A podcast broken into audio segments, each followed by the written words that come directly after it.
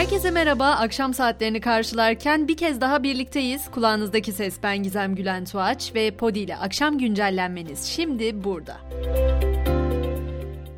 Kahramanmaraş merkezli depremlerin üzerinden tam iki ay geçti. 50 binden fazla canı aramızdan alan binalarla ilgili soruşturmalarda şimdiye kadar toplam 327 müteahhit tutuklandı.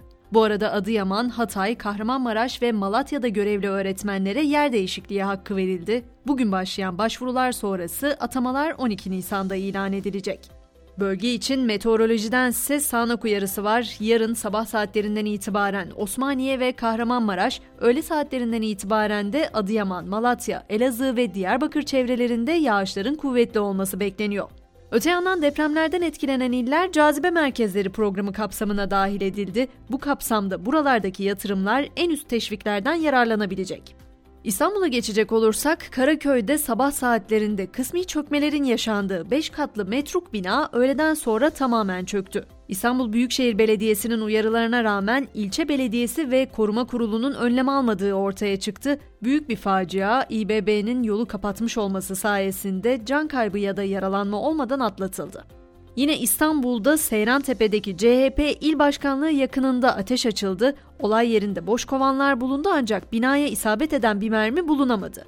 CHP İstanbul İl Başkanı Kaftancıoğlu, başkanlığımıza yönelik düzenlendiği düşünülen bir silahlı saldırı dedi. İstanbul Valiliği ise seyir halindeki bir araçtan havaya ateş açıldığının tespit edildiğini duyurdu.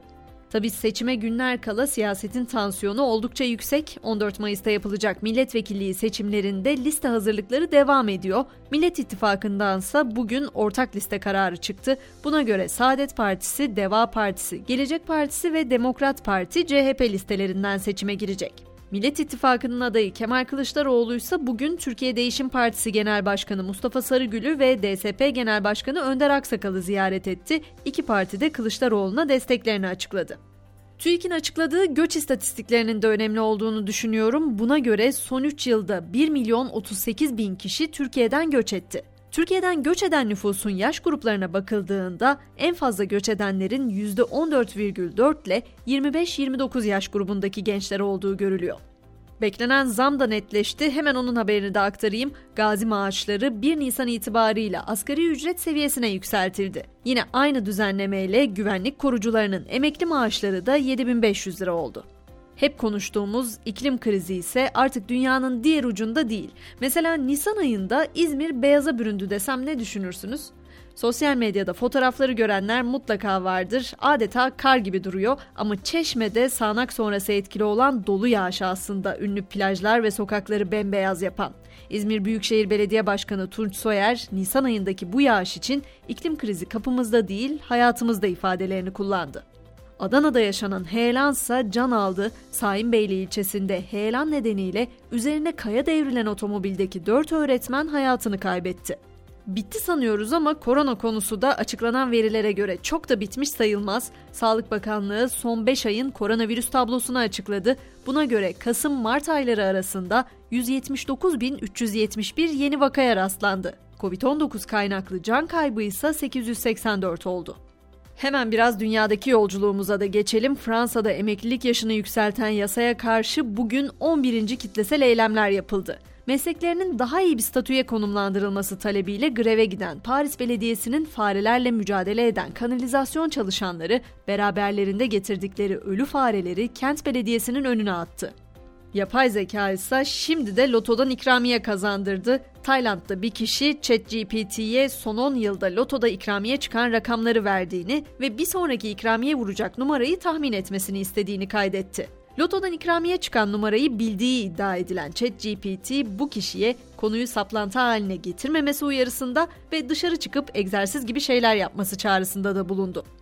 Elon Musk ise yaptığı Twitter paylaşımında uzaya yeni bir gemi fırlatmak için hazırlığa başlandığını duyurdu. SpaceX, dev Stars roketini 10 Nisan'da fırlatacak. 120 metre yüksekliğindeki roket Elon Musk'ın Mars'ı kolonileştirme planlarının merkezinde yer alıyor. Spora geçmeden önce son haberimse Beyaz Perde'den eski eşi Amber Heard ile şiddet davasından zaferle çıkan Johnny Depp suçlamalar nedeniyle aforoz edildiği sinema sektörüne görkemli bir dönüş yaptı. Ünlü aktörün ilk Fransız sineması filmi Jean Dubarry Cannes Film Festivali'nin açılış filmi olacak. Artık spora geçelim. Fenerbahçe Türkiye Kupası çeyrek final turunda bu akşam saat 20.30'da Kayseri Sporu konuk edecek. Mücadeleyi kazanan yarı finalde Sivas Spor'un rakibi olacak.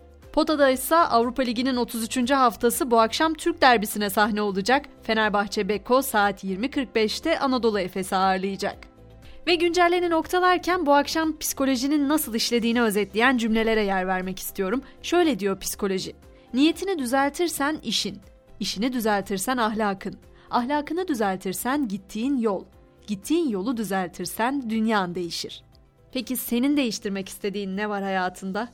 Bunun üzerine biraz düşünmenin hepimize iyi geleceğine inanarak yarın sabah tekrar görüşmek dileğiyle şimdilik hoşçakalın diyorum.